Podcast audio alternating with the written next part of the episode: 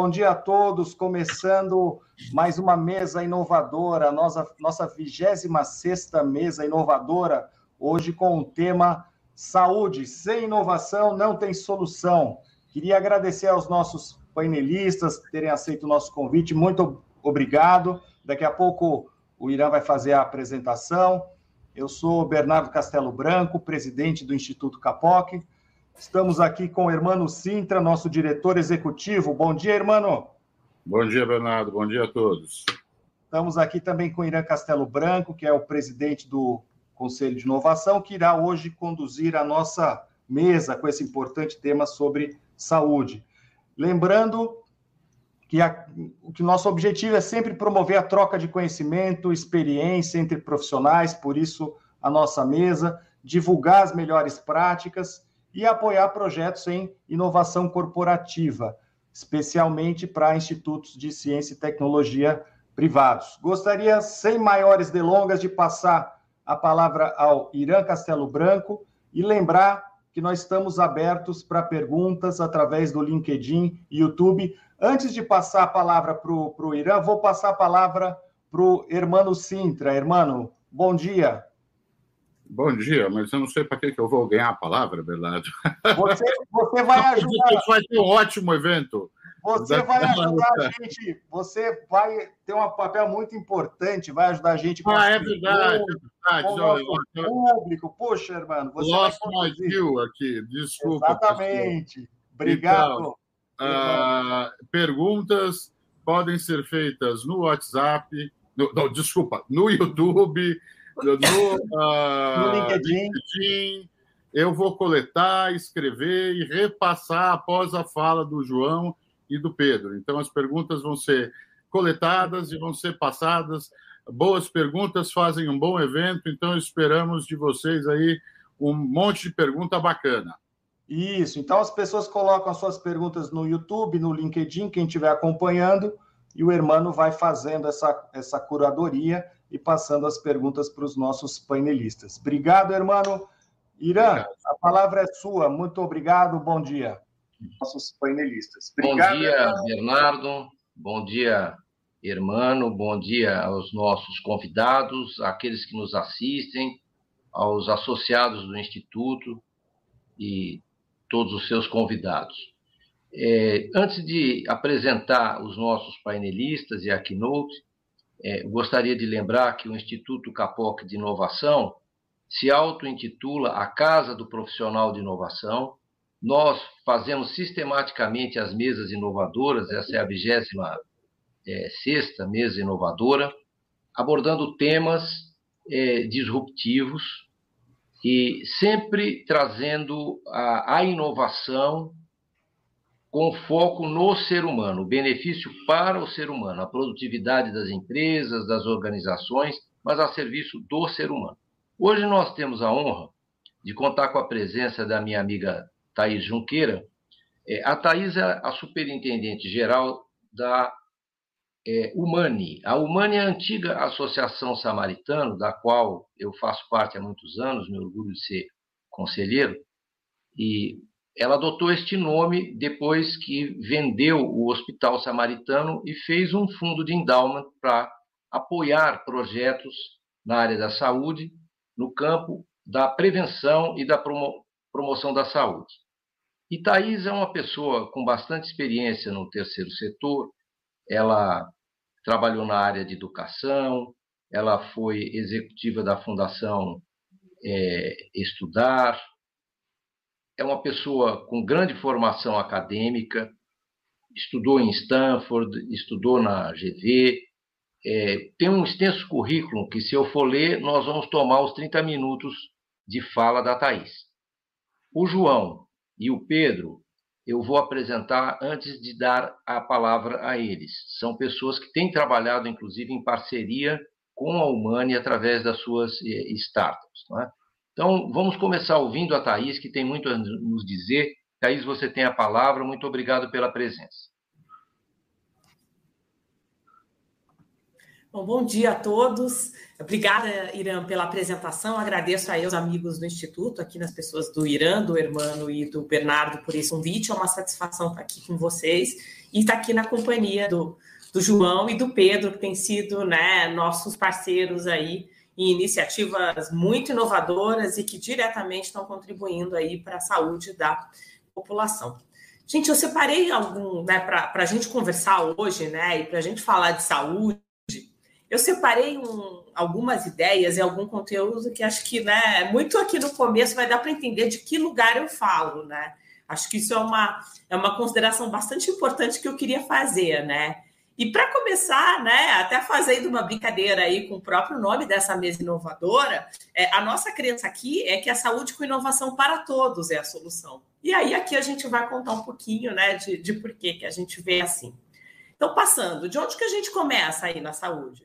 A gente tem um contexto, né, tem um problema para resolver, são as causas de morte no Brasil e no mundo todo. Né? Então, se a gente olhar aí as mortes por doenças, de acordo com a classificação é, da, é, do Banco Mundial de 2019, a gente vai ver que basicamente, assim, a hora que a gente pega os países, né, com renda média e baixa ou baixa e média, é, tem muita desigualdade, tem diferentes realidades dentro de, né, é, é, dentro de um único país, e o Brasil tem uma condição aqui compatível com essas que estão marcadas aí em azul, né, é, na tela que vocês estão vendo.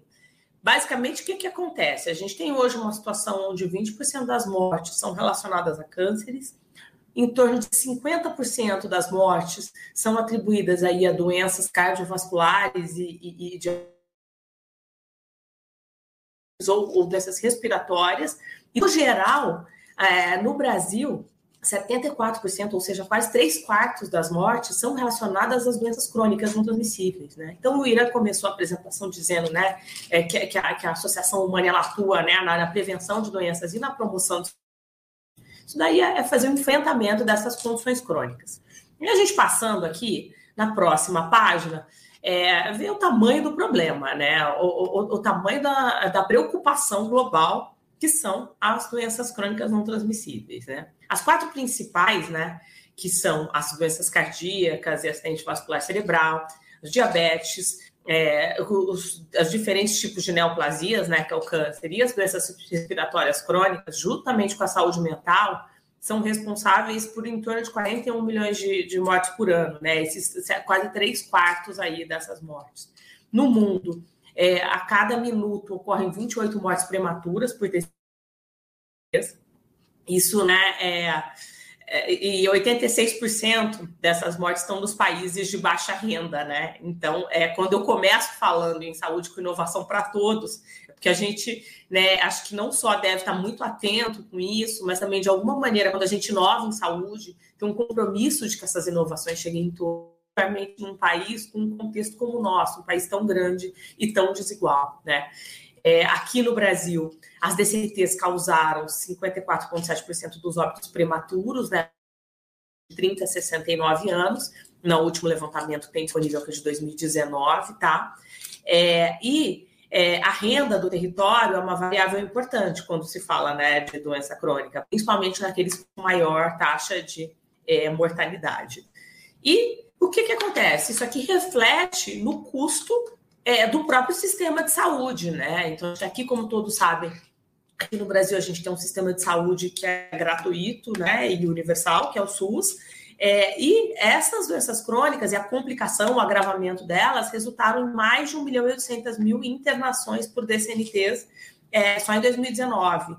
Então, é, isso acaba, no fim, representando a maior parte do sistema de saúde, o agravo, do custo do sistema de saúde, o agravamento dessas condições. É, passando para o próximo, né, assim, falando um pouco né, do, do impacto disso no mundo. Então, a gente está falando de uma situação onde né, é, as, dos últimos quatro anos no mundo, as mortes aumentaram por DCNTs, né, e a gente ainda conta aqui né, um período de pandemia onde quem já tinha né, essas condições tiveram, muitas vezes essas condições agravadas. A gente está falando de uma perda acumulada né, de 47 trilhões de dólares até 2030, né, seja de perda de produtividade, né, que a perda de qualidade de vida dessas pessoas acabam né, levando para, e é, as DCTs consomem 60% dos gastos globais com saúde. Tá? Então, esse é o, é o cenário que a gente tem. Desses, é, desses gastos globais com saúde, apenas 1% do orçamento da saúde é destinado à prevenção, à prevenção no mundo em desenvolvimento. E sendo que a prevenção ela é barata, ela é efetiva. Aqui embaixo a gente mostra um pouco do ROI da prevenção. Tá?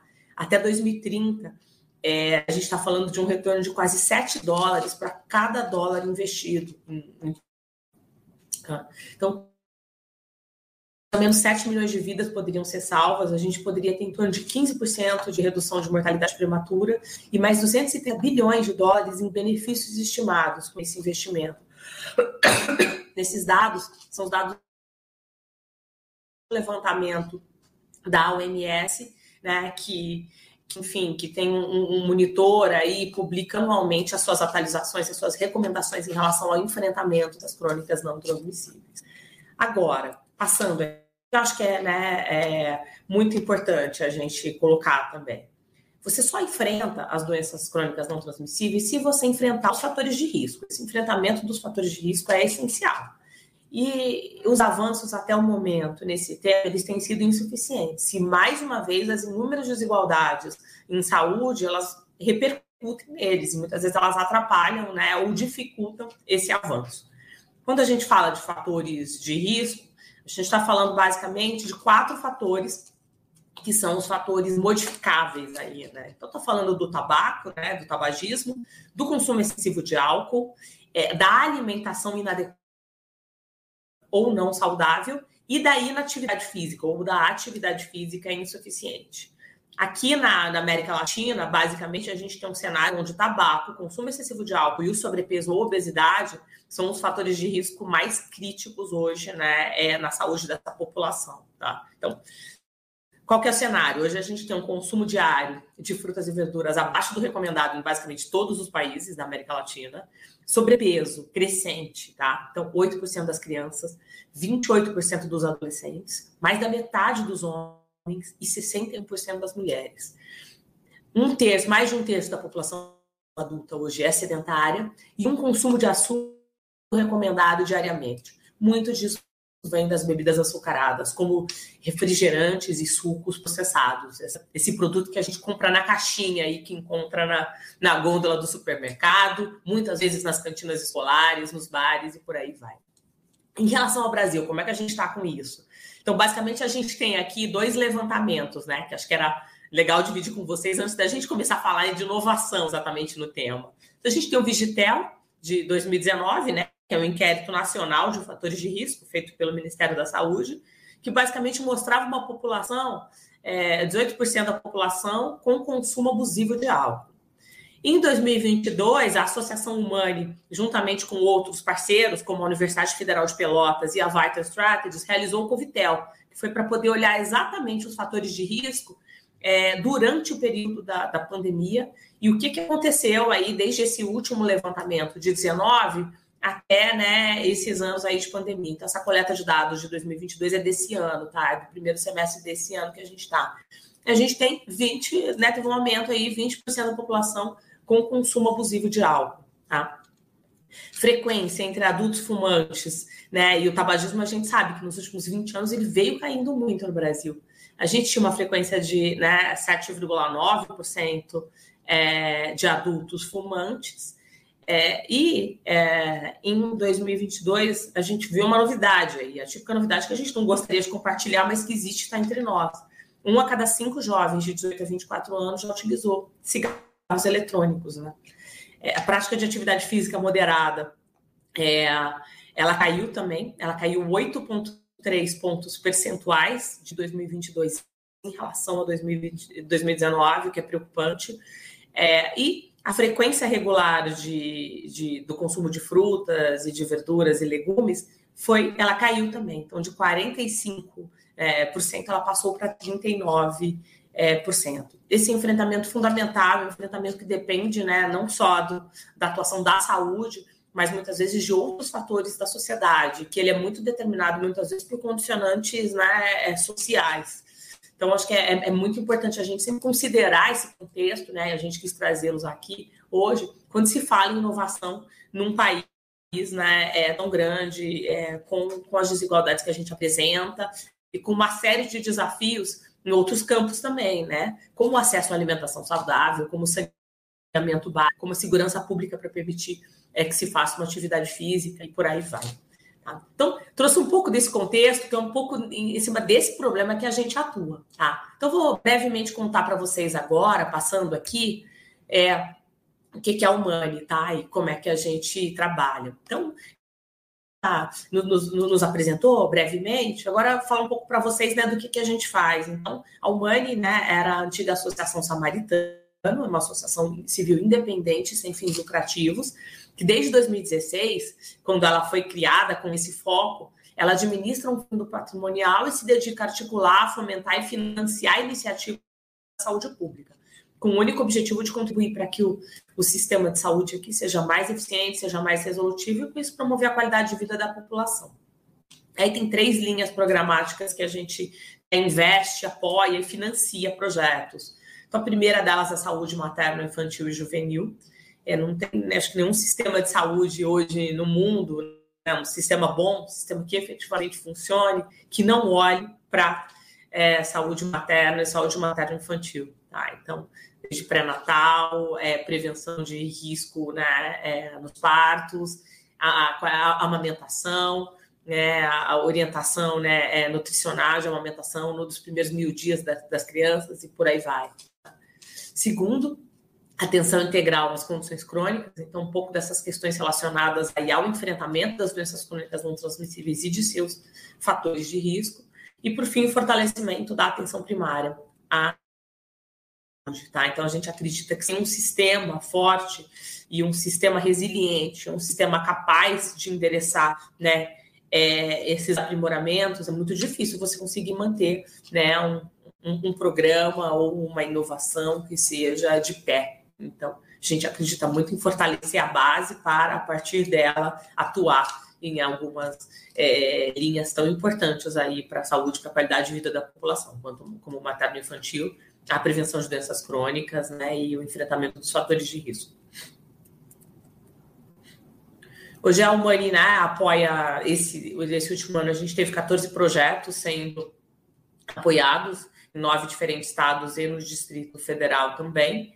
E falando, né, passando aqui, falando um pouco dos é, de quais são as áreas que a gente atua, passando aqui para a próxima página, a gente né, é, tem quatro principais alavancas aí de atuação para poder investir né, nessas iniciativas. Então, basicamente, a força de trabalho, né, os profissionais, os trabalhadores da saúde que estão ali no sistema de saúde, a integração e a organização das diferentes linhas de cuidado da rede de saúde, é, a cultura, fomentar uma cultura de saúde na população e utilizar dados e novas tecnologias. Então, tem um campo para inovação, inovação que seja aberta, que possa né, ser utilizada, ser disseminada e ser replicada no sistema.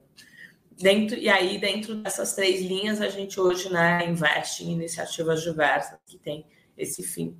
O próprio caso da Impulso e da, e da né, que o João e o Pedro vão contar para vocês aqui, né, vão trazer um pouco do, do que são os produtos deles e de como é que esses produtos hoje estão sendo determinados e expandidos. É, acho que é um pouco do que a gente apoiou aí para o uso de dados e de novas tecnologias para fortalecer o sistema de saúde, então fortalecer a atenção primária à saúde. Tá.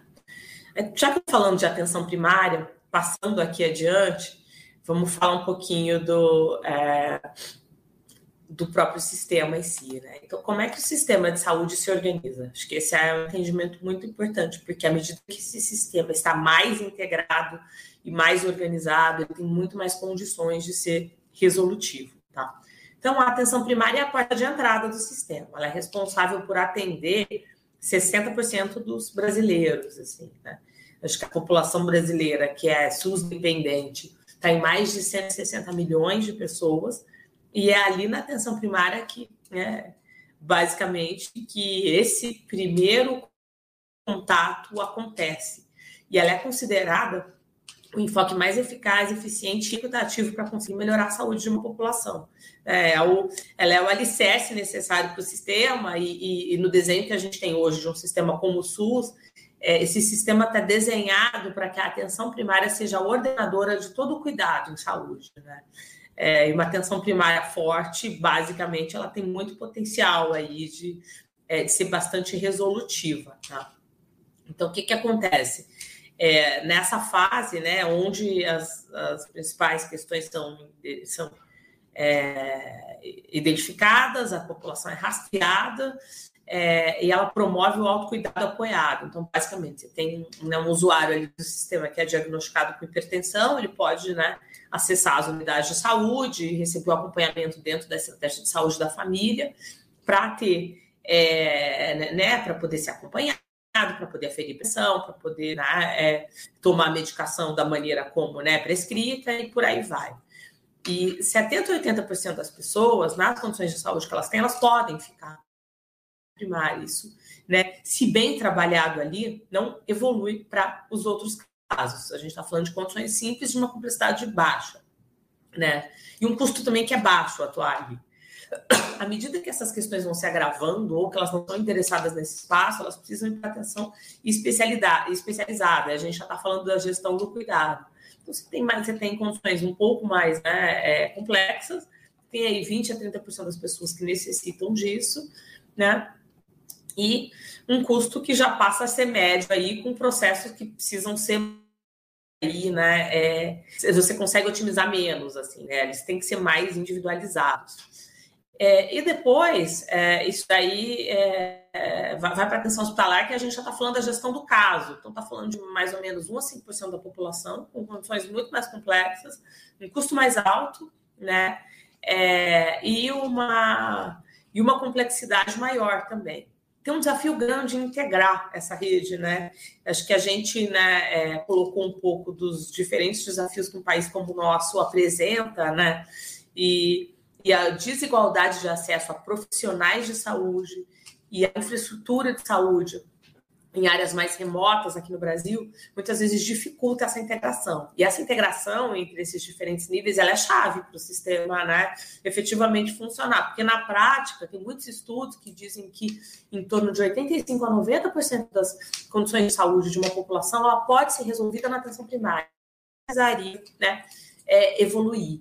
É, e a outra coisa aqui, né, é, que, que, acho que é bastante importante, é ela pode até, de repente, passar para especializada e para hospitalar, mas ela precisa fazer o caminho de volta, porque a atenção primária é quem ordena o cuidado. Então, a, um, um, usuário do sistema, uma vez que ele tem as suas condições né, endereçadas aí, resolvidas, os demais deles, ele precisa poder voltar para a atenção primária. Então, é, organizar a atenção primária, é, inovar ali naquele espaço e conseguir os ganhos que são tão importantes ainda do ponto de vista de eficiência e de resolutividade são chave ali dentro daquele espaço.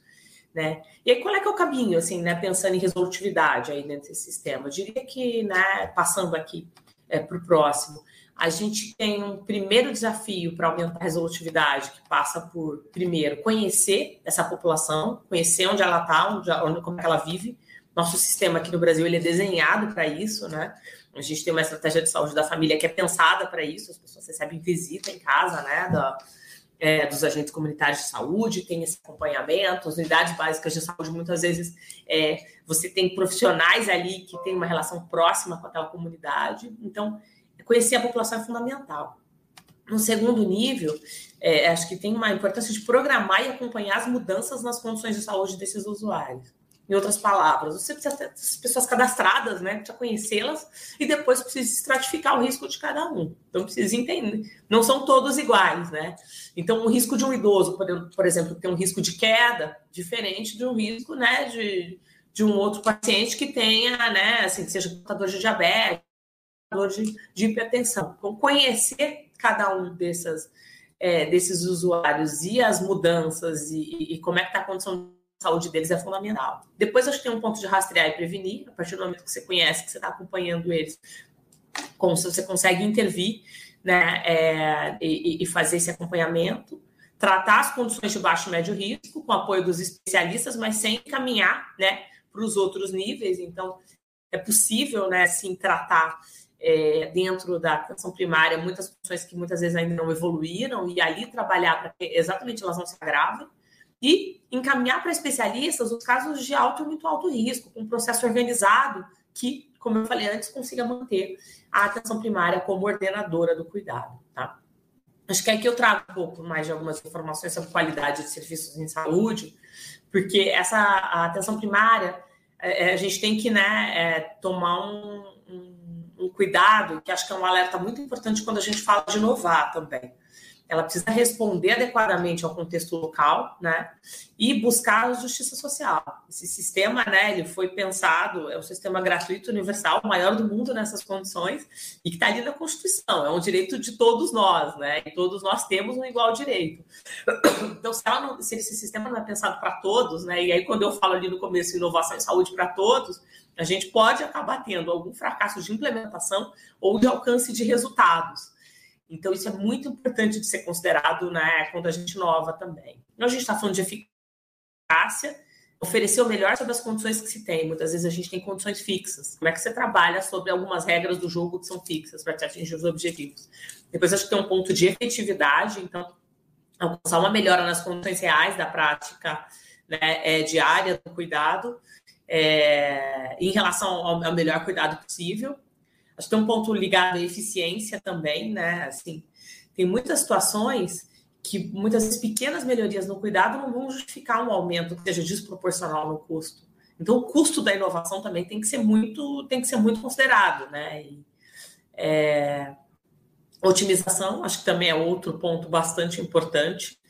É, como é que você vai fazendo? Você vai fazendo adições progressivas aí no cuidado que podem ser benéficas, só que não necessariamente você consegue é, é, aumentar muito esse benefício ao longo do tempo. Aceitabilidade, acho que é um outro ponto importante, acho que dá perspectiva do usuário final, né?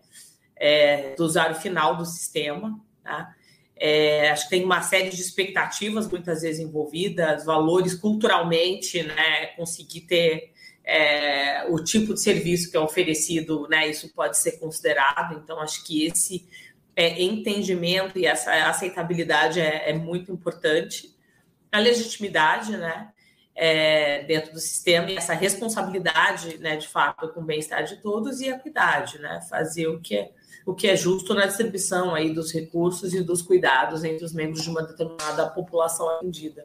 Equacionar isso aqui acho que é um baita desafio, né? É o desafio inerente ao, ao sistema e à implementação, enfim, gestão do SUS. É, é, acho que é um ponto que deve ser muito, muito considerado aí, quando você fala em inovação. Aí, passando para a próxima, próxima parte, acho que o que a gente veio aprendendo ao longo desse tempo aqui, trabalhando com, é, em fomentar algumas iniciativas de inovação em saúde, a gente veio aprendendo que a gente primeiro precisa partir das maiores dores dos gestores da saúde. São eles que fazem a saúde acontecer na ponta, são eles que fazem a saúde acontecer para a maior parte da população brasileira. Então, se você não se propõe a ajudá-lo a resolver o que é uma das suas maiores dores, um dos seus maiores problemas, você corre o risco de, é, de se perder ali ao longo do caminho ou não entregar aquela efetividade que a gente disse que era tão importante, né? Então, basicamente, esses gestores eles são centrais aí, né, no processo de tomada de decisão e de inovação, tá? E tem, eles têm algumas é, dores aí no seu dia a dia que, de alguma maneira, inovações que ajudem a equacionar isso ou que levem isso em consideração são muito é, são importantes. Então, a primeira é a falta de segurança jurídica, né? O fato de não ter um processo estruturado né, de, é, de compra para poder experimentar, para poder validar um determinado produto antes mesmo da contratação. Então, quando a gente fala em inovação aberta e na própria participação da sociedade civil nesse processo, acho que um pouco do que a gente vem fazendo, a gente leva isso em consideração. Né? É, depois, acho que a falta de recursos disponíveis no orçamento para esse tipo de compra, conhecimento técnico especializado para poder apoiar ou executar alguma inovação, a falta de agilidade nos processos é, e nas, é, nas burocracias existentes do dia a dia, né? É, isso acho que pode, de alguma maneira, acabar né, dificultando a adesão a alguma inovação. Então, considerar isso de alguma maneira, limpar o caminho para que essa inovação seja simples né, e não se perca dentro né, dessas burocracias é algo fundamental. E a falta de dados com rapidez e qualidade para apoiar nas, nas tomadas de decisão. Então, um gestor que consegue usar dados e usar melhores tomadas de decisão, isso é, acho que foi outra coisa que a gente aprendeu que isso é central. Assim. é, e que se a gente tivesse que priorizar algum tipo de inovação dentro do contexto que a gente tem hoje no sistema, é, esse ponto do, do uso de dados com rapidez e com qualidade é, é um dos pontos que, que a gente foi aprendendo ao longo do tempo que seriam centrais assim, no estágio que a gente está. Tá? É, aqui na próxima página trago um pouco de um documento né, que a gente lançou esse ano, no primeiro semestre desse ano, em parceria com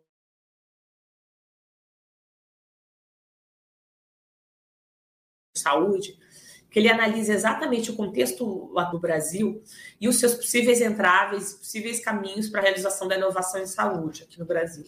Então, é, além daquelas dores, do que são as principais dores dos gestores públicos que eu estava falando até agora, a gente olhou um pouco do cenário do sistema em si, tá? É, então, basicamente, assim, você está num sistema né, que tem as limitações orçamentárias, um aumento enorme da demanda, particularmente, acho que o que a gente for olhar agora, desses últimos anos para frente, né, muito agravado pela pandemia, muito agravado pelo represamento né, de casos e de condições que não foram atendidas, não foram tratadas, e com o envelhecimento da população, você também tem as condições de saúde que são concomitantes, né, assim, o que se chama de tripla carga de doenças. Um aumento da expectativa pública em relação ao sistema de saúde, né, então acho que hoje a gente tem uma, uma necessidade é, de demandar desse sistema, né? Que talvez seja diferente do que a gente conhecia, né, alguns anos atrás. Assim. Um aumento da pressão sobre esses profissionais da linha de frente em virtude, né, de, de, desses outros pontos que foram colocados aqui, e uma cultura de aversão a erros e de e muitas vezes de arriscar pouco também, né? É, ligada sobretudo a quem aos profissionais clínicos, quem está diretamente ali no cuidado com o usuário. E com isso a gente tem alguns problemas que assim, a gente acaba pulando para algumas soluções sem entender o problema de base, sem fazer esse exercício de olhar a real dor, né? Entender qual é que é a condição, qual que é o contexto, é, para poder implementar algo que ao mesmo tempo fosse entregue inovação e faça isso né, com, com justiça social de uma maneira efetiva. É, a gente acaba caindo numa dificuldade de escalar as, as iniciativas inovadoras e o ambiente fica hostil à inovação dentro do, dentro do setor público, né? Assim, dentro do sistema público. Então, para isso, acho que a gente foi entendendo que um caminho seria né, criar uma conexão entre a inovação e os problemas da vida real, uma abordagem que fosse assim é, mais de, que conseguisse possibilitar uma mensuração de resultados e conseguisse né, é, e, de, dos resultados de uma maneira muito assim mais organizada só que isso tem que ser feito de uma maneira simples também, porque senão ele acaba se perdendo dentro ali da, né, é, da burocracia que foi comentada. E que muitas vezes essas inovações não são tecnológicas, elas são nascidas das próprias práticas cotidianas, das práticas de cuidado e das práticas de gestão. Então, conseguir aprender sobre isso e capturar isso para trazer alguma inovação em cima é algo é, super importante. Muitas vezes essas inovações práticas cotidianas elas não custam nada, elas é, estão acontecendo ali é, no dia a dia. É, acho que aqui passando, né, é, a gente acredita que a inovação em saúde que funciona também, ela necessita da colaboração e da atuação conjunta dos, dos atores. Então, muito difícil falar em inovar no Sul sem você considerar o papel do setor público, dos órgãos jurídicos, da sociedade civil em fomentar essas inovações e, de alguma maneira, estabelecer um espaço, estabelecer um campo onde elas possam ser testadas, né? É, com mais rapidez, com mais agilidade, do setor privado também, que muitas vezes está né, tá desenvolvendo e pode estar mais na ponta né, e, e, e desenvolver essas inovações, é, mas que muitas vezes tem uma visão diferente ou tem interesses diferentes, então como é que você concilia também? E das áreas técnicas, né? Assim, acho que compreender e, e escutar os desafios, as reais dores, as necessidades é, dessas áreas técnicas que vão estar diretamente na implementação é central para se conseguir inovar. Tá? E aí, por fim, eu trago aqui um quadro né, de onde que a gente foi aprendendo que vale a pena né, focar os esforços quando você fala inovar dentro do sistema de saúde e principalmente inovar dentro desse nível aqui né, é, da atenção primária, né, ordenando cuidado e sendo aí a porta de entrada desse sistema. Então, basicamente assim, é, olhar para os processos, conseguir estabelecer uma melhoria contínua neles, identificando os gargalos nele, atuando dentro desses gargalos especificamente de uma maneira mais precisa. Acho que o que a gente vai ver aqui na próxima parte da nossa conversa, né, com o João e com o Pedro, trata muito disso. E aí, é, de alguma maneira, acho que o grande desafio para quem está aí, né, seja pilotando essas inovações, seja para o gestor de saúde, é conseguir fazer isso de uma maneira sistemática dentro da gestão do SUS, é, de um modo que você consiga ir, ir, capturando as oportunidades de inovação dentro daquele próprio processo ou de outros. É, em termos práticos, onde que a gente vê bastante potencial? Né? Então, tanto na criação de novos mecanismos de facilitação do acesso, acesso da população aos serviços de saúde, tá? É, depois, é, conseguir cadastrar, organizar e né, segmentar, estratificar a população cadastrada, super importante depois para o cuidado, para os tratamentos. Três, na promoção de uma vida saudável, né? É, depois, a gente está falando em aprimorar e aumentar a interoperabilidade dos diferentes sistemas. São muitos sistemas. Aqui no Brasil, acho que são mais de 3 mil sistemas de informação diferentes só dentro do SUS. Tá? E qualificar a coleta e a transmissão desses dados. Tá? Depois, a gente tem um tema de capacitação e provisão adequada dos profissionais. Essa divisão, essa provisão de profissionais ainda é muito desigual pelo Brasil, em capitais, em interior, em regiões mais remotas. Acho que tem muito espaço para inovar aqui. Na gestão das filas e dos tempos de espera, acho que esse é o grande tema, né? Quando você fala em SUS, acho que a primeira coisa que você aparece, muitas vezes você pensa, é uma fila, né? Assim, por que tem lugares que conseguiram resolver isso e isso hoje funciona, né? Foram onde conseguiram inovar primeiro no processo, depois trouxeram alguma solução, né? Isso existe. É, esses casos estão aí disponíveis para a gente conhecer. E, por fim, a captação da experiência é, e satisfação dos usuários como parte da rotina de gestão. Então, acho que essa prática de ouvir o usuário, não só né, para fins de avaliação, mas como ter isso é, permanentemente no processo, né, é, ter condições de fazer isso de uma maneira simples é outra coisa que a gente acha né, e tem aprendido que é fundamental. Então, acho que basicamente isso, acho que essas são algumas ideias, esse é um pouco do caminho que a gente percorreu né, nesse processo aí de, de fomentar é, inovação em, em saúde no âmbito da saúde pública, para que essa saúde seja mais resolutiva. É, ao mesmo tempo que acho que tem algumas histórias já super legais para contar, a gente entende que está só no começo, tem muito para fazer ainda aí. E agradece a oportunidade de compartilhar com vocês aí esse, esse tema. Muito obrigada. Deixo aqui os meus contatos. Thaís, muito obrigado, parabéns pela sua excelente e detalhada exposição. Nós vamos ouvir agora o João Moraes Abreu, da Impulso Gov, Antes de ler o currículo de João, é, em linha com o que a Thaís nos expunha, eu gostaria de reforçar de que há esperanças. É? Nós temos visto exemplos muito interessantes, como em Uberlândia, como na própria cidade de Niterói, no Rio de Janeiro, ah, onde, com os mesmos recursos que existem para outros municípios eh, comparáveis, se tem alcançado resultados eh, muito bons e muito em função daquilo que nos explica a Thais, não é? é? O João, que vai nos falar agora, ele é o fundador da Impulso Gov. A Impulso Gov é uma startup sem fins lucrativos que usa dados e tecnologia para desenvolver produtos de dados para o SUS, é? com o objetivo de torná-lo melhor.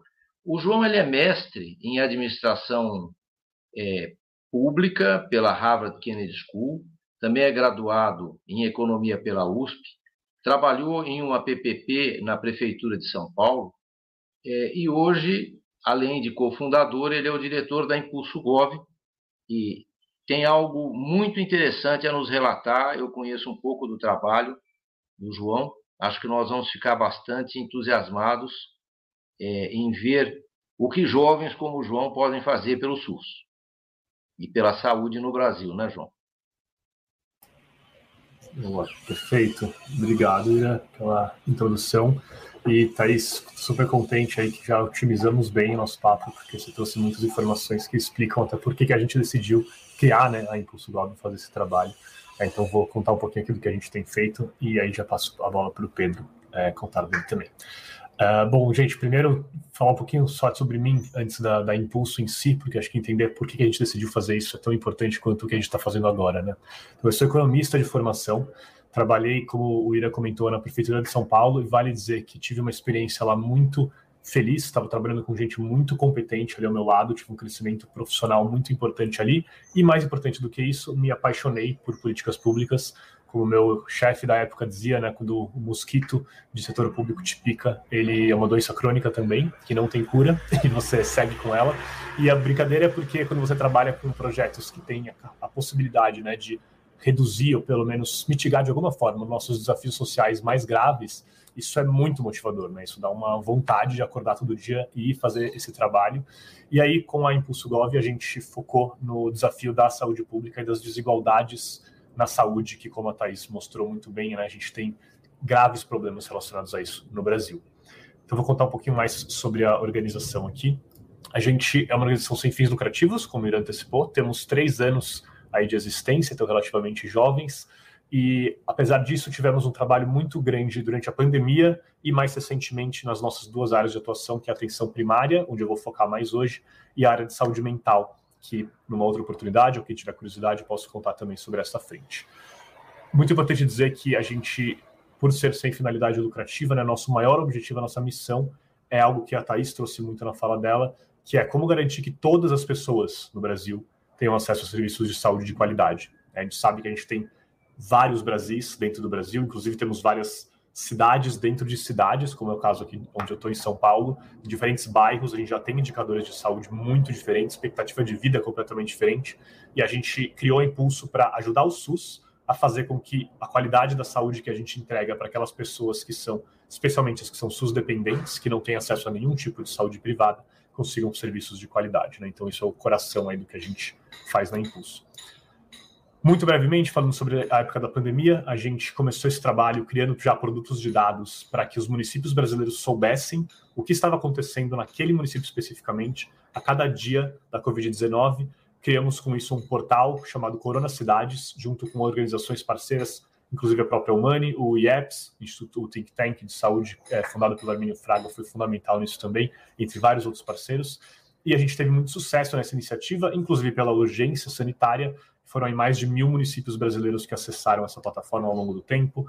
É, metade dos acessos foram mais de 300 mil acessos, metade deles por gestores públicos. Isso tudo nos aproximou muito das secretarias de saúde, em especial municipais, que é o grande foco do nosso trabalho até hoje.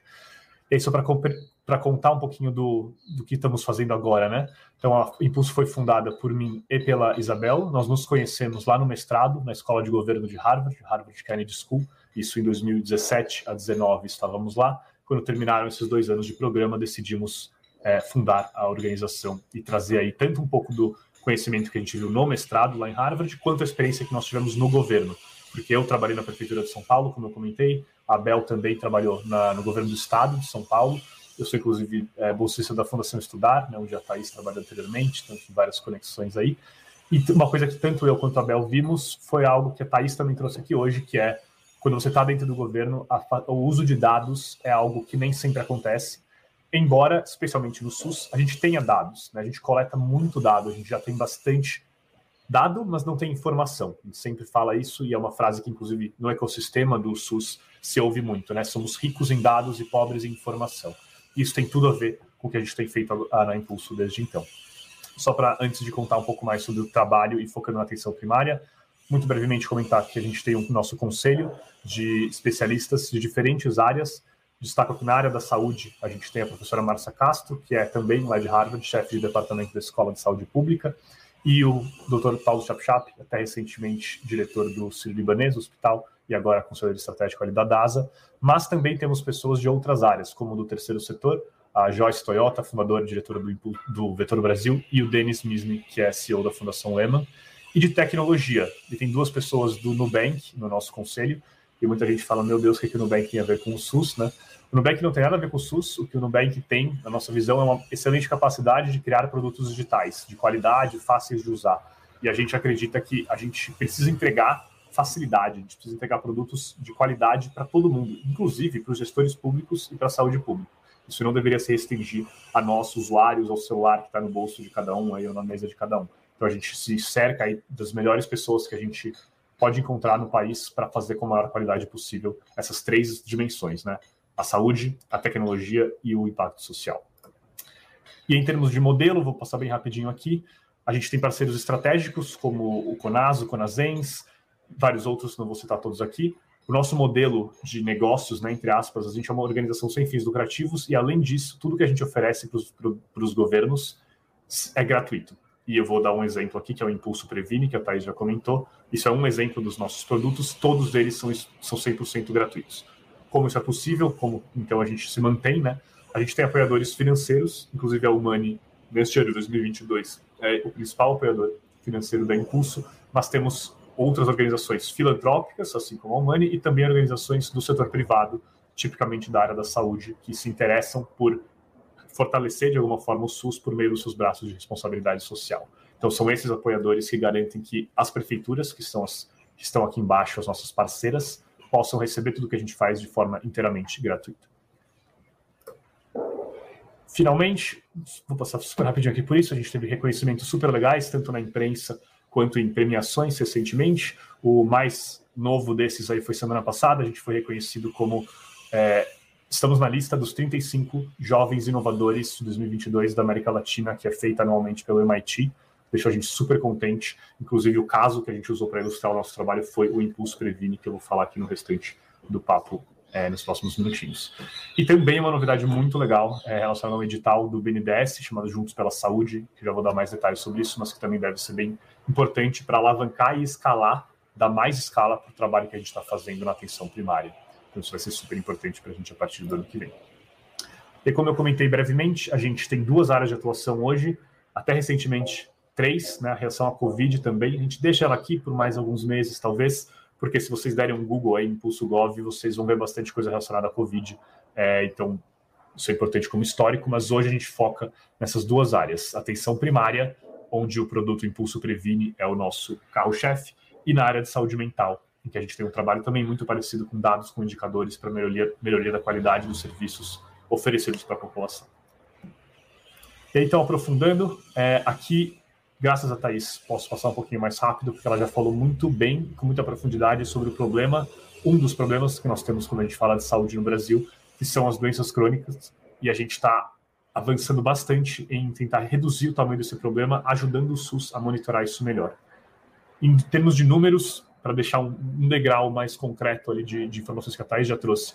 Hoje a gente está falando de quase 8 milhões de diabéticos no Brasil que não estão sendo acompanhados, isto é, não fazem sequer o exame de hemoglobina glicada no, na periodicidade estabelecida pelo Ministério da Saúde, e 28 milhões de hipertensos que não têm a sua pressão aferida nem mesmo semestralmente, que é o que o Ministério preconiza também. Reforço, tá? A gente tem muito mais diabéticos e muito mais hipertensos do que isso. Isso aqui são só aqueles que não estão recebendo o acompanhamento mínimo pelo, pela rede de saúde, em especial pelo SUS, porque, como a Thais destacou, a imensa maioria dos brasileiros é ao SUS que elas recorrem para as suas necessidades de saúde. Né? Isso leva a todo tipo de desfecho desfavorável, né? de sofrimento e de mortes evitáveis.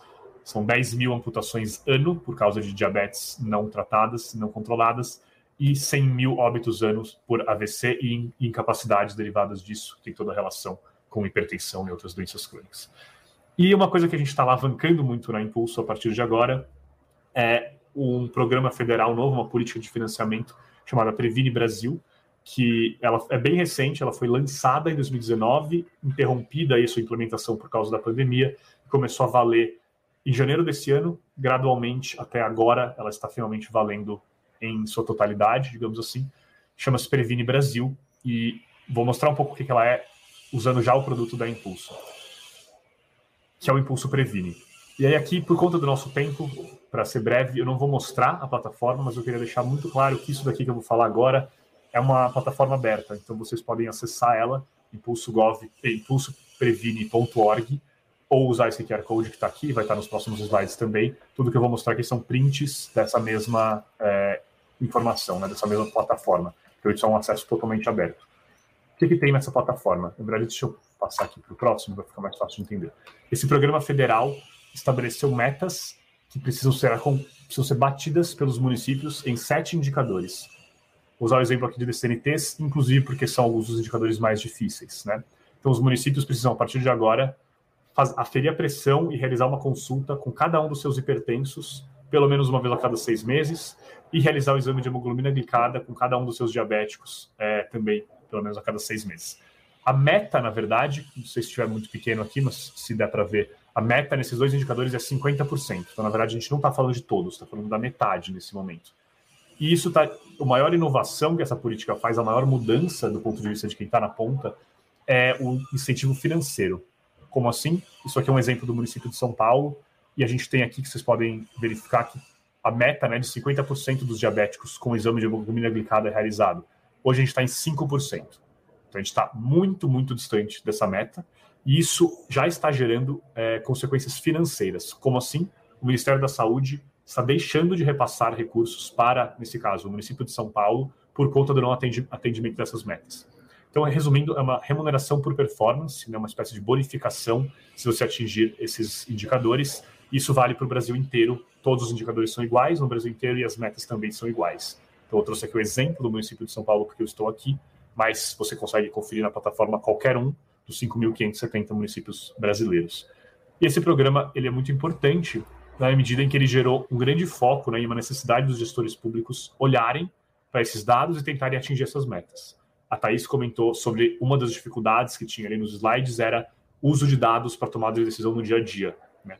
Esse programa escancarou esse problema, por um lado, porque você precisa olhar esses dados idealmente todo dia para conseguir saber se está conseguindo melhorar e chegar mais perto da meta ou não e ao mesmo tempo que ele gerou melhoria de qualidade, né? Porque se tornou muito importante para o gestor público perseguir esses dados com mais é, profundidade. Então a plataforma hoje faz traz, traz, cinco informações, desculpa, quatro informações cruciais. O resultado dos indicadores, isso aqui é o que o Ministério da Saúde não traz de forma facilitada para os municípios, então a gente traz um diagnóstico muito facilitado. A gente traz também mais detalhes quantitativos. Então, por exemplo, vou falar aqui do citopatológico, né, do Papa Nicolau. No caso do município de São Paulo, são necessários 580 mil mulheres na idade de realização do exame que precisam realizá-lo estão atrasadas. Então, esse é o número que o município precisa atingir para conseguir bater a meta. Lembrando, não é nem 100%, tá? a meta nesse caso é 40%. Só para chegar nessa meta, a gente está falando aí de mais de meio milhão de mulheres. Então, a gente traz essas informações para o município conseguir se planejar, tem informações mínimas, né? Meio milhão de pessoas é muito diferente de se fossem 20 mil, que é diferente de se fossem 200 pessoas. Dependendo do indicador, o número é muito diferente. Então, a gente traz isso já na plataforma e algumas recomendações. Inclusive, falando desse assunto, né, a gente está no Outubro Rosa agora e é um momento muito oportuno para você realizar campanhas locais nos municípios para aumentar a demanda espontânea aí da população. E também outras coisas relacionadas a fluxo, por exemplo, não restringir o horário né, que a pessoa pode realizar exames na UBS, por exemplo. Tudo isso que a gente faz são recomendações que não têm nenhum custo para a prefeitura envolvida e, em geral, podem ser feitas no dia seguinte. Elas são de processo, elas são, em geral, bem simples é, de serem implementadas comparado com desafios mais difíceis, tipo contratação de novos profissionais ou construção de novas unidades. E, como eu falei, tudo isso aqui está disponível é, de forma 100% gratuita e é muito comum que o gestor público chegue aqui e fale: ah, legal, entendi a situação do meu município agora, muito mais claro, entendi também os números, está um pouco mais claro qual desafio eu tenho e começo a pensar quais formas de contorná-lo, qual plano de ação eu devia ter, mas é muito comum eles quererem mais, né? eles quererem ajudar, é, eles querem ajuda da equipe da Impulso Gov para você traçar de fato um plano de ação semana a semana, falar como que eu vou fazer para atingir esses indicadores da forma mais rápida e eficaz possível. E para isso a gente tem a nossa consultoria, também 100% gratuita, como tudo que fazemos na Impulso, e nessa dimensão você tem acesso direto à nossa equipe de saúde pública. Hoje nós somos 35 pessoas na Impulso Gov e cerca de 10 dessas pessoas são da área de saúde e capacitadas para fazer esse assessoramento técnico para os municípios. Isso também está na plataforma, é uma das, das, abas ali, e aí nesse momento você sai do produto digital meramente, começa uma interação direta com a nossa equipe, né, remotamente. A gente sabe, passar isso daqui para a gente usar bem o tempo, a gente já está tendo resultados muito legais o Irã e a Thaís já viram é, esse caso aqui, a gente tem vários outros casos recentes também, mas como a gente está falando de DCNTs, trouxe esse. Teve um município é, de pequeno porte no Rio Grande do Sul, que a gente foi um dos primeiros que a gente começou a trabalhar com esses indicadores, então por isso escolhemos ele para usar de exemplo aqui. Eles estavam conseguindo acompanhar apenas 21 e 10% dos seus hipertensos diabéticos, respectivamente. E a gente começou o trabalho com eles e conseguiu levar esses números aí para 57% e 63%, superando inclusive a meta estabelecida pelo Ministério da Saúde, o que é bem pouco comum no momento. A grande maioria dos municípios está abaixo, bem abaixo dessa meta, como é o caso do município de São Paulo, que eu mostrei logo agora. Como que a gente está fazendo isso? Em geral, felizmente, o trabalho mais difícil já foi feito pelo SUS, então a gente já tem equipes de saúde da família, a gente já tem unidades básicas de saúde, a gente só precisa levar informação, né? transformar o dado em informação. Então, no caso aqui, a gente auxilia o município com relatórios nominais para fazer busca ativa, saber o nome e o endereço de quem são esses hipertensos que não estão sendo acompanhados, quem são esses diabéticos que não estão realizando o exame. E com isso, às vezes é tão simples quanto isso, você dá essa informação e as equipes conseguem se organizar para ir atrás de quem mais precisa no momento que mais precisa, ao invés de simplesmente aguardar a demanda que vai vir na UBS, que às vezes não é a pessoa que está mais precisando dessa prevenção à saúde naquele momento. Isso é o que a coach aqui da Juliane, que é coordenadora de atenção primária do município, traz para a gente. É uma breve comparação aqui, a gente também se preocupa muito, né, como economistas aí preocupados com os dados, para nós é muito importante saber, ter mais certeza se isso é resultado do nosso trabalho mesmo, ou são outros fatores. Quando a gente olha outros municípios, como eu falei, infelizmente o mais comum é o caso como de desse município no Rio Grande do Sul também, do mesmo tamanho também, que estava muito ruim nesses indicadores e continua muito ruim nesses indicadores de diabéticos e hipertensos, que é um município que não teve nenhum contato aí com o nosso trabalho e infelizmente isso é a regra. O lado direito desse slide é a regra e o esquerdo é a exceção. E é só para concluir, a gente tá, tem planos ambiciosos de aumentar o tamanho do nosso alcance. A gente gostaria no ano que vem de estar tá em no mínimo 120 municípios recebendo apoio técnico direto, estou recebendo aquela consultoria que eu comentei, e com isso a gente estaria atingindo um número muito grande de pessoas. Trago aqui todos os quantitativos. Ao longo do tempo, isso rapidamente passa de um milhão de pessoas diretamente beneficiadas, identificadas, tá? Então é um impacto que a gente consegue saber quem são as pessoas que a gente está beneficiando positivamente. E agora a gente está com um problema muito bom, que a gente brinca, né?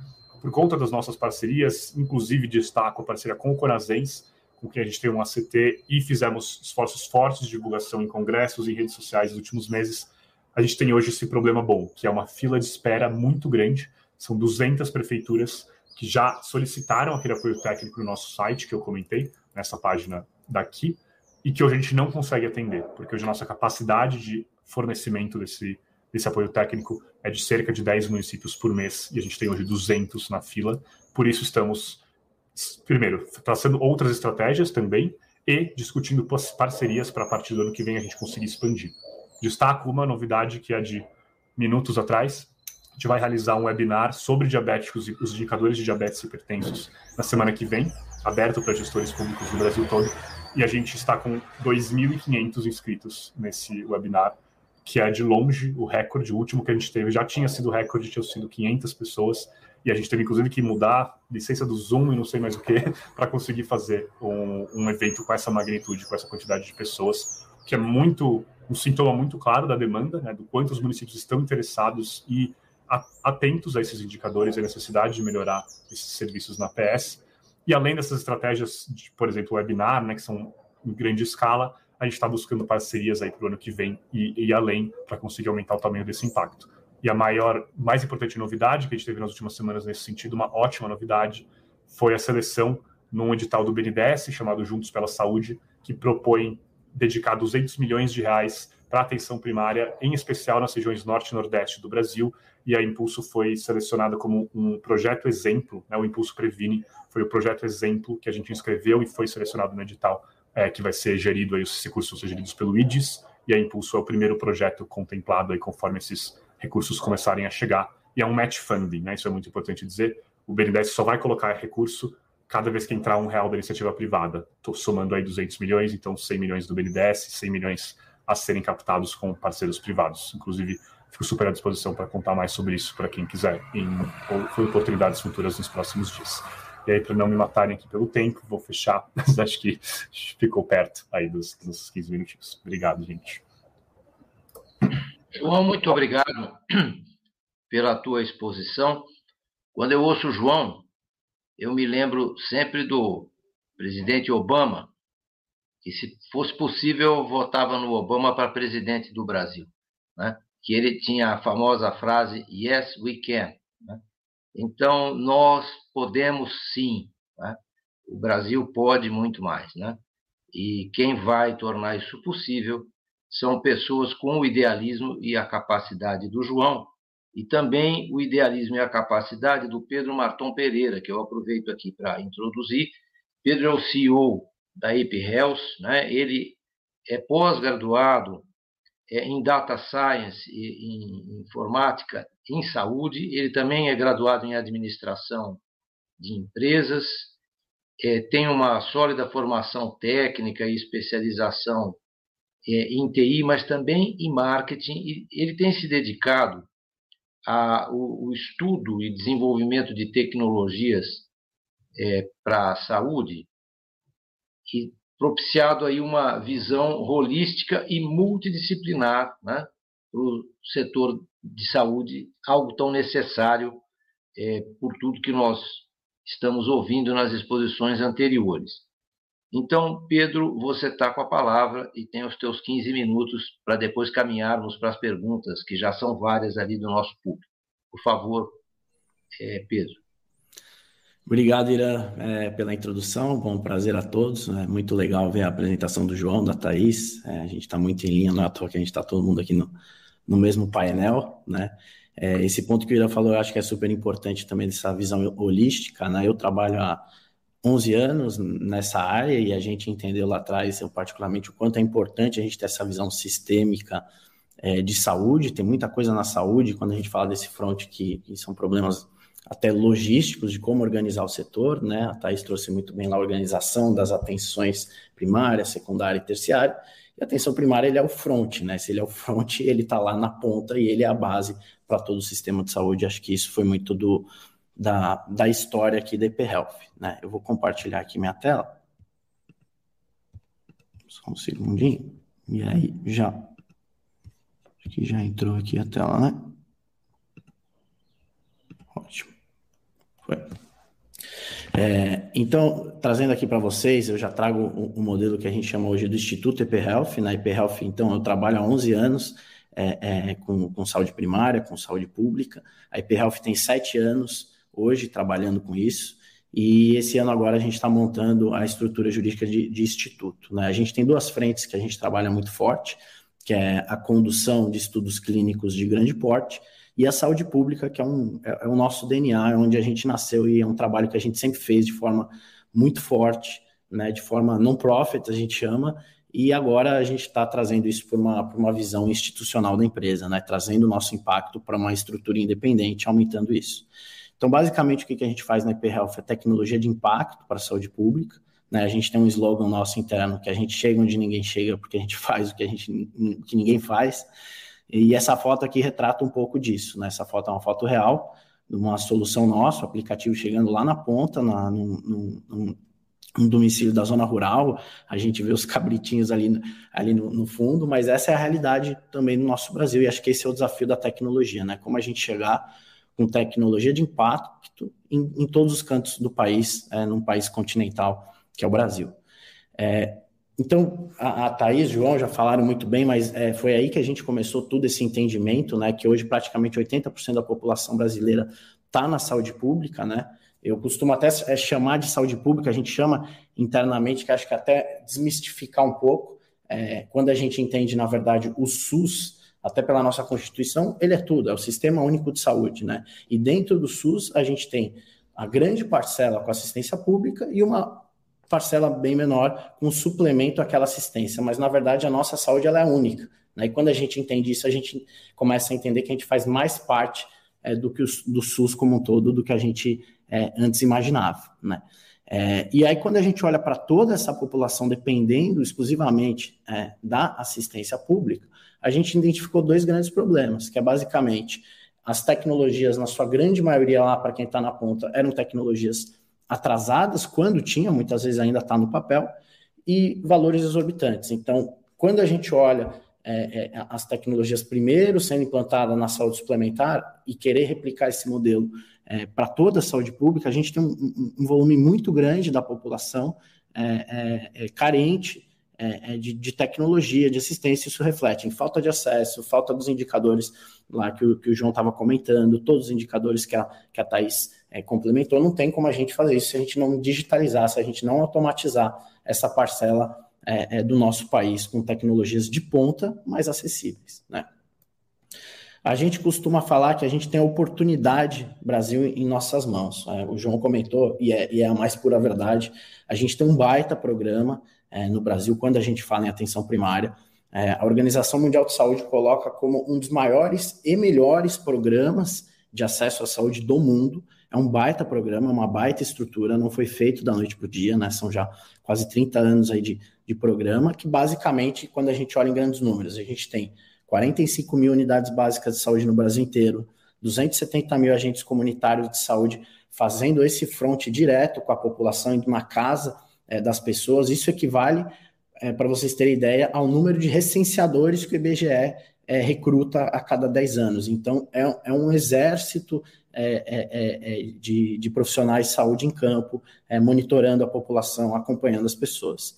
a gente tem mais cerca de 90 mil médicos e enfermeiros de saúde primária trabalhando nas unidades básicas de saúde, e só nesse programa são 135 milhões de pessoas. Então, é um, é um volume muito grande, é, de um programa muito grande que a gente tem no Brasil. É um tesouro nosso como brasileiro. É, um, um, fator que a gente traz super importante desse programa, que é um diferencial a nível mundial, e isso serve de referência para vários países. A gente está falando, inclusive, com outros países agora é, da América do Sul que querem implantar o um modelo do, do, agente de saúde estruturado que tem no Brasil, é, no país deles. É, basicamente, esse agente comunitário ele atende 500 pessoas, 150 famílias, e ele é o elo de ligação, ele é o primeiro contato, né? Ele é antes até daquela pessoa procurar um posto de saúde, procurar uma unidade, ele vai de forma proativa conectar essas pessoas, ele é o elo de ligação, né? ele mora na comunidade, ele vai lá entender o que está acontecendo, é, buscar né, algum fator de risco, alguma coisa que não estava sendo evidenciada. Então, ele é uma peça muito fundamental que a gente tem no nosso sistema.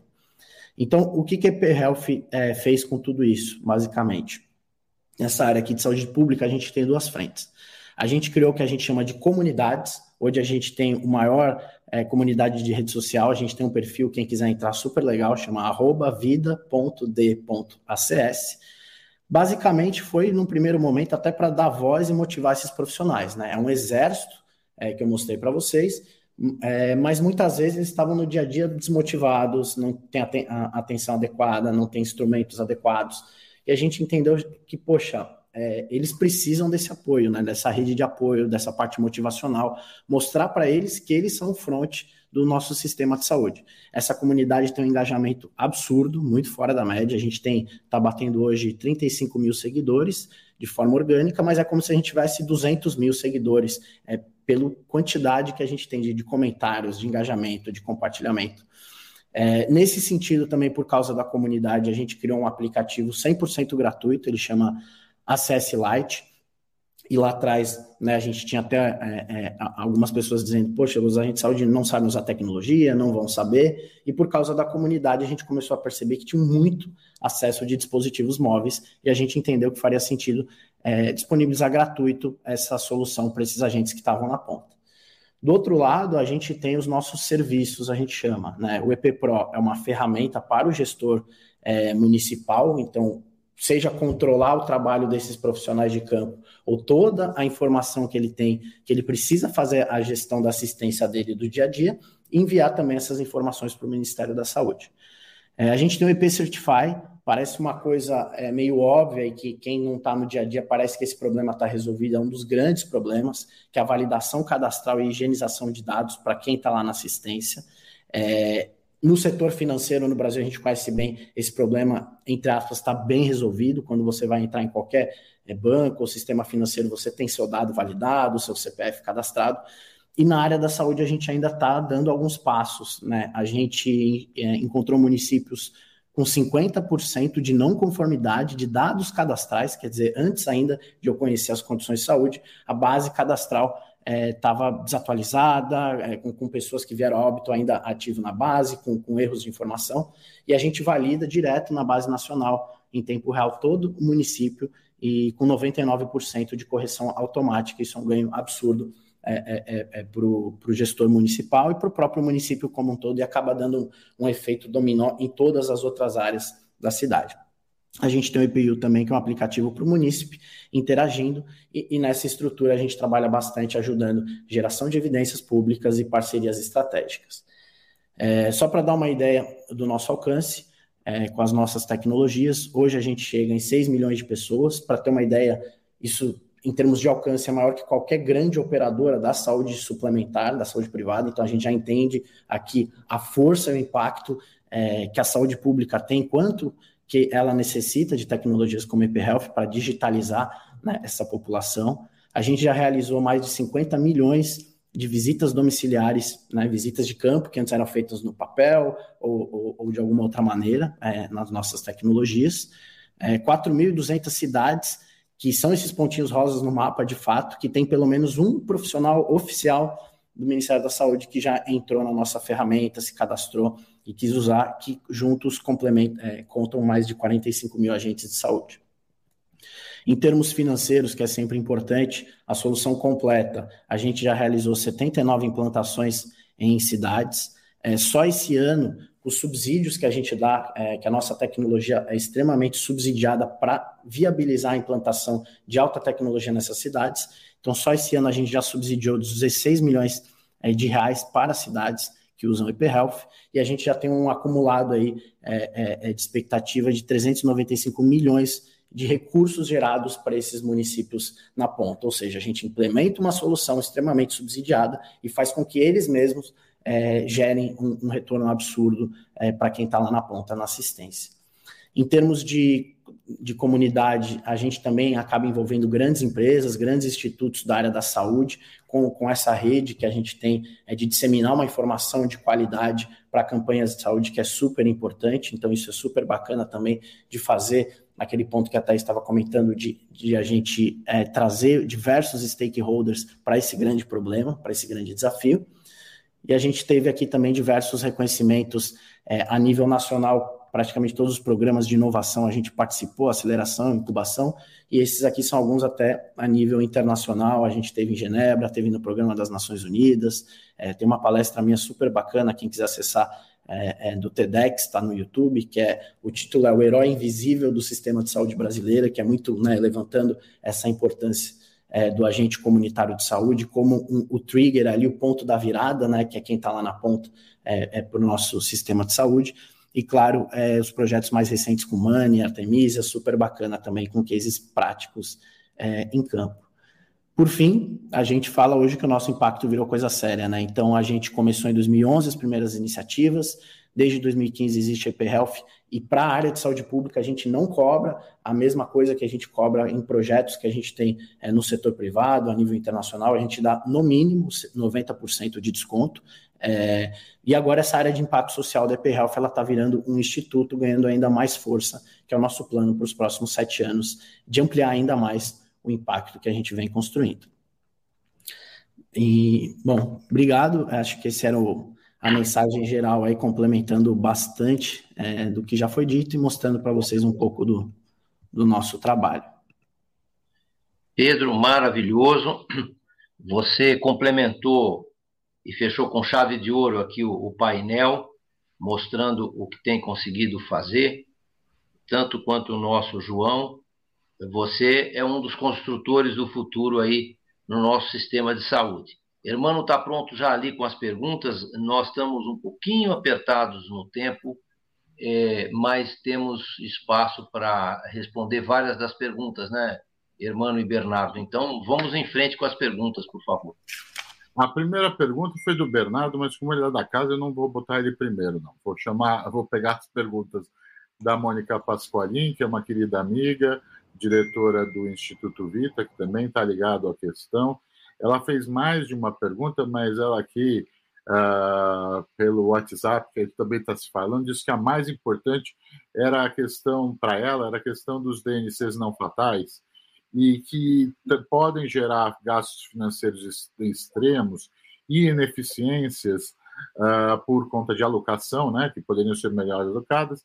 E a pergunta é: para esses DNCs não fatais e que, que, são bastante custosos, o que, que a gente tem do, do olhar de inovação? Depois eu vou passar para outras perguntas da Mônica, tem mais duas.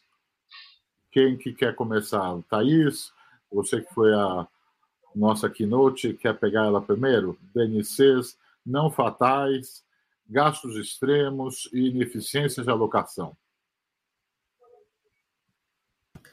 Posso pegar, mano. A gente está super focado aqui na Humane, e mesmo olhando para os sistemas aí de saúde, a nossa contribuição está muito focada nas, é, nas mais nas é, doenças crônicas mais prevalentes, né? É, na, na população e naquelas que são as maiores causas de morte, cujo agravamento representam aí é, né, não só o maior custo para o sistema de, é, de saúde da, da população, mas que a, cujo agravamento acaba gerando as ineficiências nas etapas anteriores. Assim, acho que onde a gente tem examinado mais inovação realmente tem sido no enfrentamento aí do, é, de obesidade, diabetes e hipertensão. É, nos cânceres, né, nos diferentes tipos de, de câncer e, e muito em saúde mental também, que acho que é um outro tema onde tem bastante oportunidade.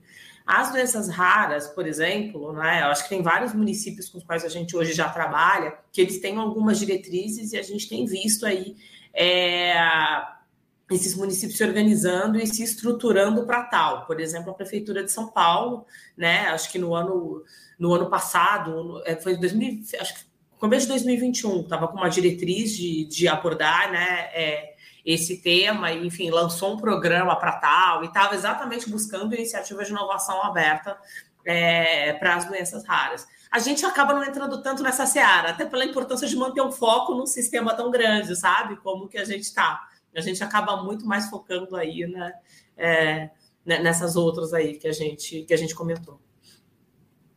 João e Pedro querem acrescentar essa pergunta?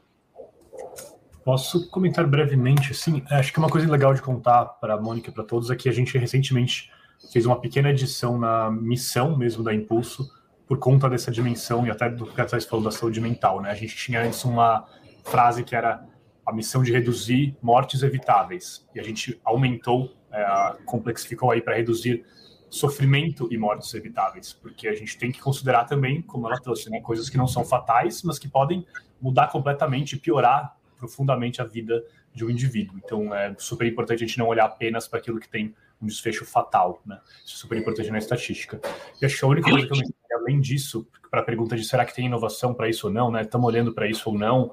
No nosso dia a dia a gente percebe que assim a gente precisa de ferramentas que transformem problemas de saúde pública em também problemas do gestor público na ponta. Essas duas coisas podem ser diferentes. O gestor tem um monte de problemas, alguns deles estão diretamente relacionados à saúde pública, outros não. E os problemas de saúde pública, obviamente, todo mundo quer que eles reduzam, né? Mas a gente precisa dar incentivos, precisa inclusive direcionar para onde deveria ser esse olhar, porque tem muita coisa para ser feita, como a Thaís falou, o foco, né? Como é que você foca quando você tem um sistema universal que atende todo mundo, todos os seus desafios. Então, o que a gente vê, por exemplo, num programa como esse do Previne Brasil, que fala tem sete indicadores aqui, isso gerou um foco muito grande nesses indicadores.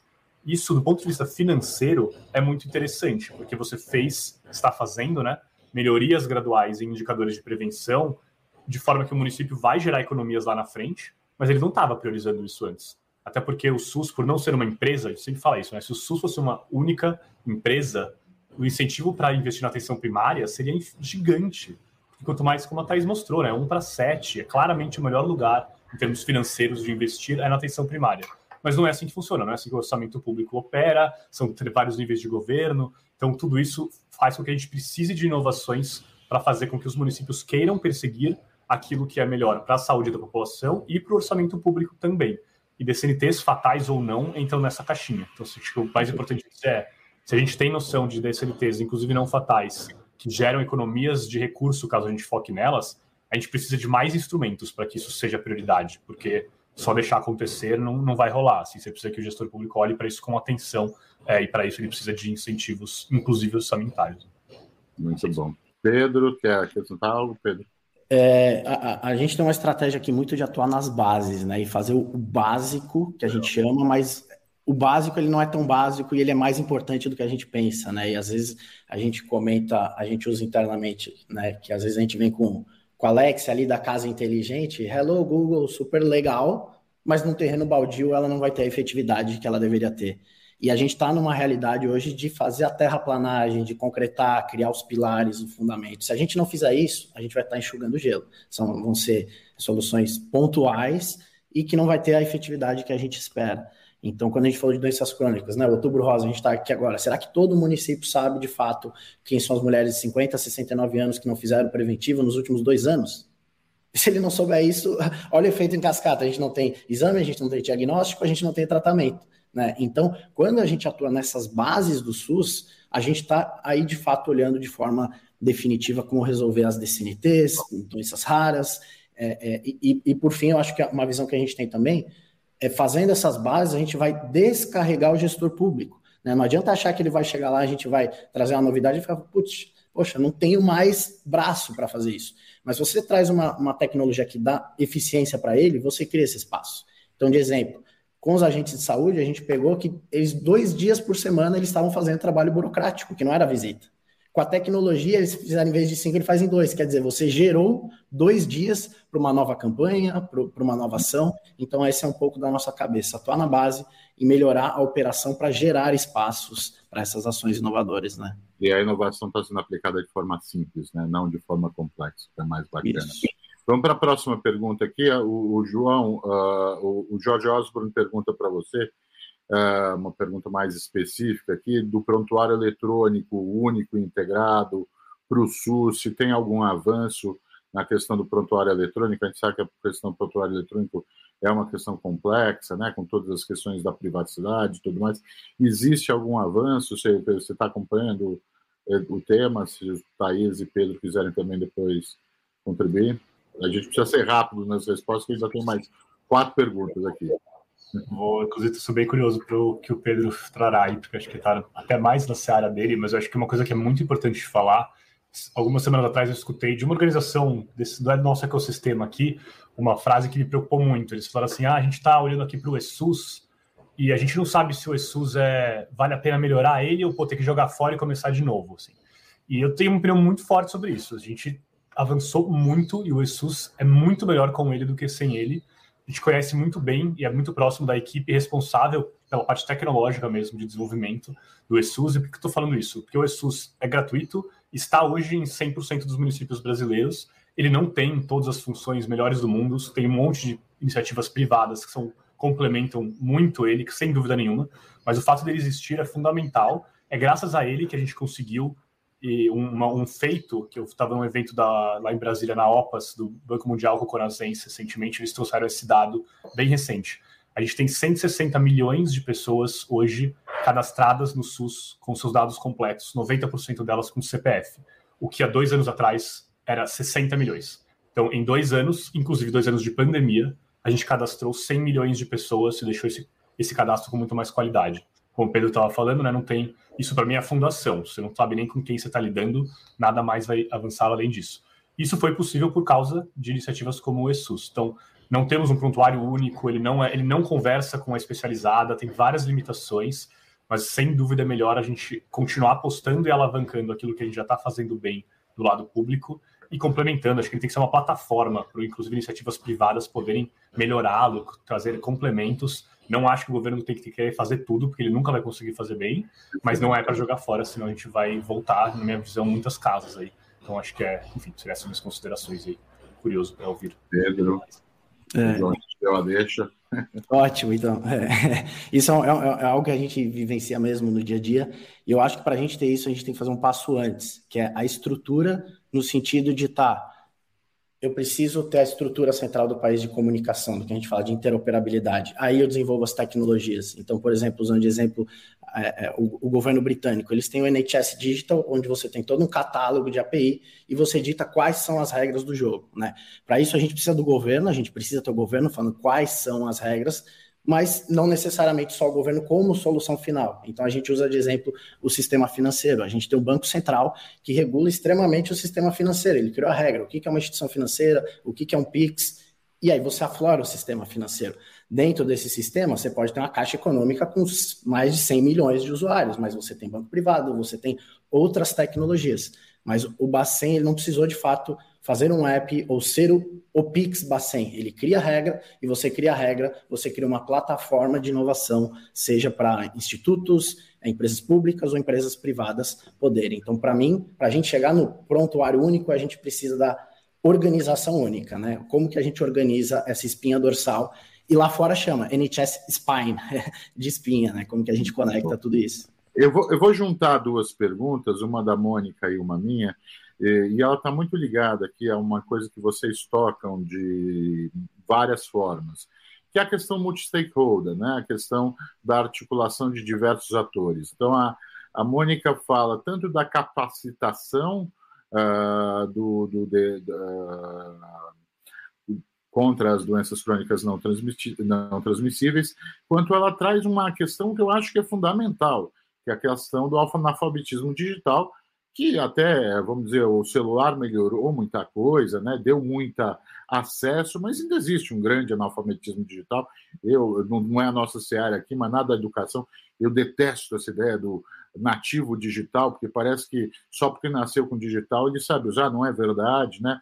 Falta consciência crítica, a gente está vendo os fake news, mas vocês também têm uma grande questão aqui na, no acesso tecnológico uh, desse analfabetismo digital e essa articulação multi-stakeholder, ela é um desafio, né, que está permeando o discurso de todos vocês. Vamos pedir para a Thaís começar a resposta né, dessa questão, e depois a gente tem mais duas questões rápidas, vamos ver se dá tempo.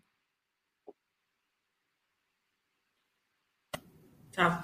Então, acho que é, pensando no, né, no analfabetismo digital e, e começando por aí, é, eu acho que o que a gente tem aprendido é que as melhores soluções, né, e acho que a gente aqui viu dois exemplos deles, são soluções que estão não só endereçando questões que são reais e questões que muitas vezes são cruciais para próprio sobre, por própria sobrevivência né, daquele, é, daquela rede de saúde. Né? Aqui a gente falou de um exemplo de você conseguir organizar a sua população e organizar seu cadastro para receber o financiamento. Né? Sem financiamento você não para de pé, né?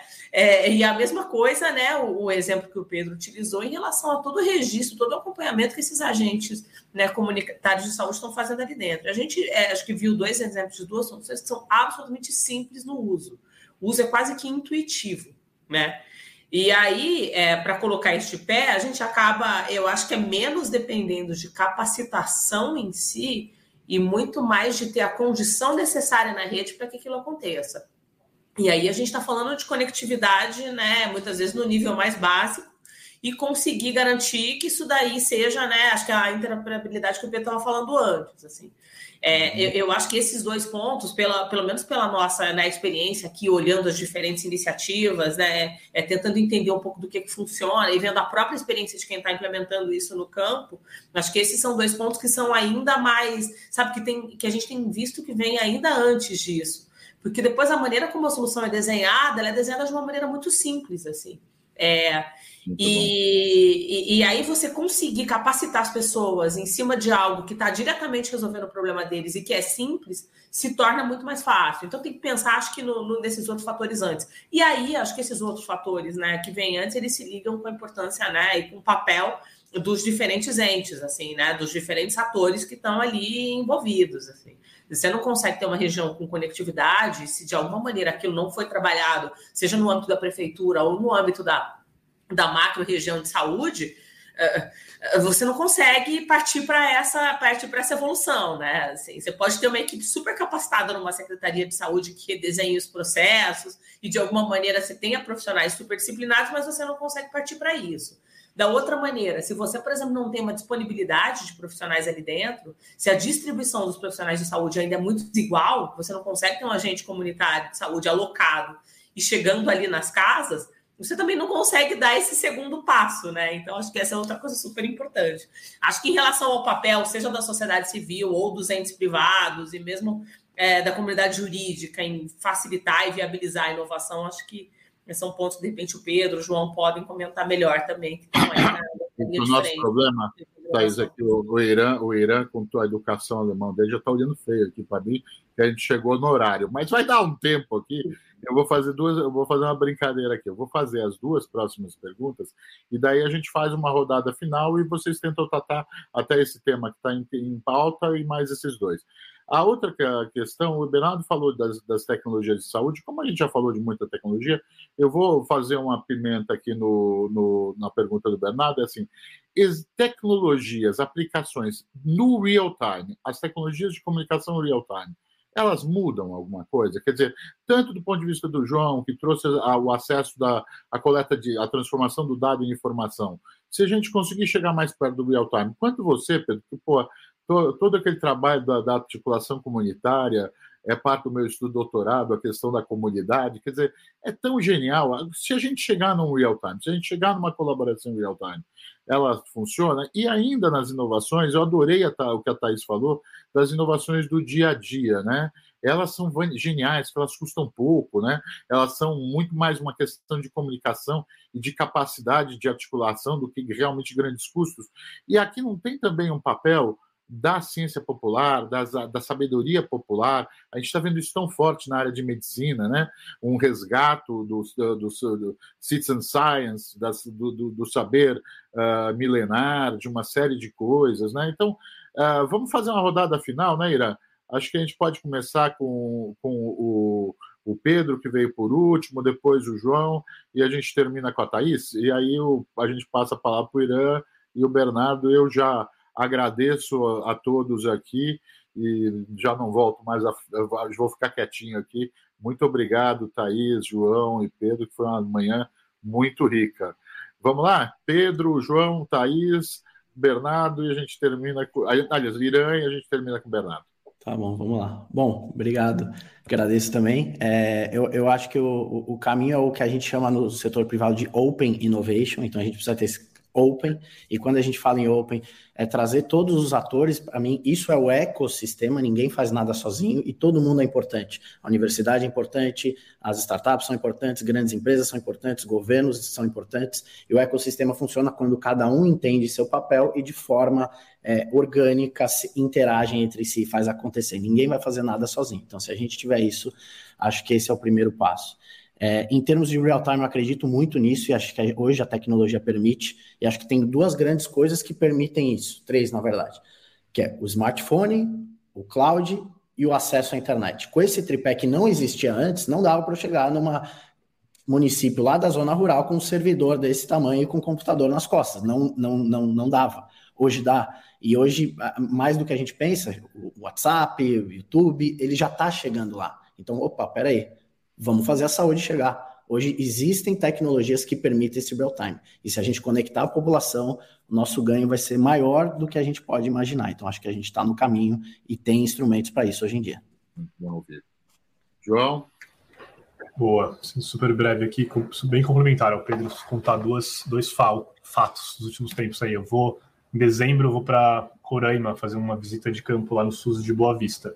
Como a Thaís falou, coisa que eles mais reclamam quando você fala de dados e tudo mais, é aqui a internet cai toda hora, tem o BS que mal conectado está. Eu acho que esse problema é muito grande é, em algumas regiões do Brasil. A gente precisa, se a gente quer ter equidade na saúde, resolver esse problema. E como o Pedro falou, as tecnologias atuais já fazem com que a gente possa fazer isso. A gente está avançando bastante, o que é muito bom de ver.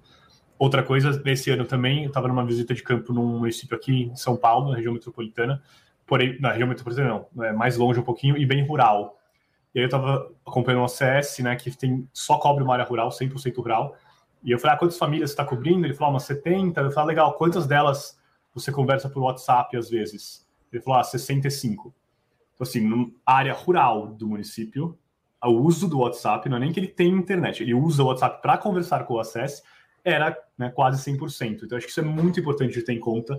Isso não quer dizer que a gente não tenha analfabetismo digital, mas o fato de que as pessoas, em sua imensa maioria, estão usando essas ferramentas, nos abre uma porta muito legal.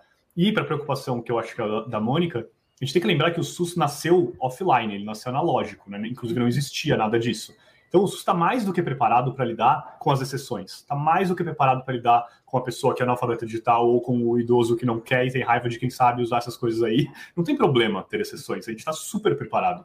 O que a gente deveria fazer é essa, aproveitar que uma parte grande da população está confortável com essas ferramentas, prefere sem dúvida, prefere mil vezes agendar ali a próxima consulta no Zap do que indo na UBS, como a gente faz hoje. Às vezes ela demora uma hora para agendar, para voltar dali a um mês. Isso é, é muito ineficiente, né? Então eu sou muito fã da gente não deixar que as exceções impeçam a gente de melhorar as regras, né? porque a gente tem total condição de resolver as exceções. O SUS foi montado para isso. É, e por fim, pô, só queria agradecer muito o, o, evento e dizer que eu gostei muito das palavras do Irã, acho que esse Yes We Can aí é algo que a gente não pode perder. Não foi um ano tranquilo, não foram anos tranquilos, o Brasil né, nunca está tranquilo, mas acho muito legal ter eventos como esse para a gente lembrar que pô, tem muita coisa legal já acontecendo e mais ainda por acontecer. É, então, super obrigado pelo convite e pela participação de vocês. É isso. Só breve comentário sobre esse último tema. Acho maravilhoso a gente pensar no real time. Acho que ele pode ser essencial para assegurar o que a gente precisa tanto no sistema, que é a integração entre os níveis de atenção.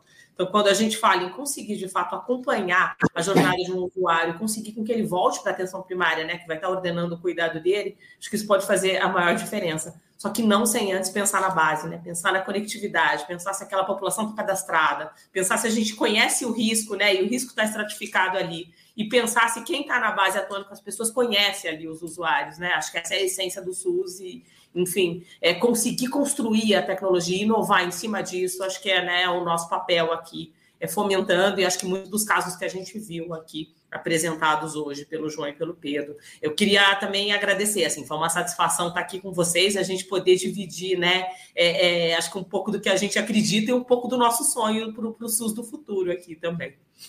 Muito legal. Mirã? Muito obrigado a todos que nos assistiram, aos associados, a seus convidados, especialmente é, aos painelistas, né? um especial agradecimento a vocês que trouxeram para essa mesa inovadora o que é o propósito do Instituto Capoc, né? a tecnologia é a serviço do ser humano.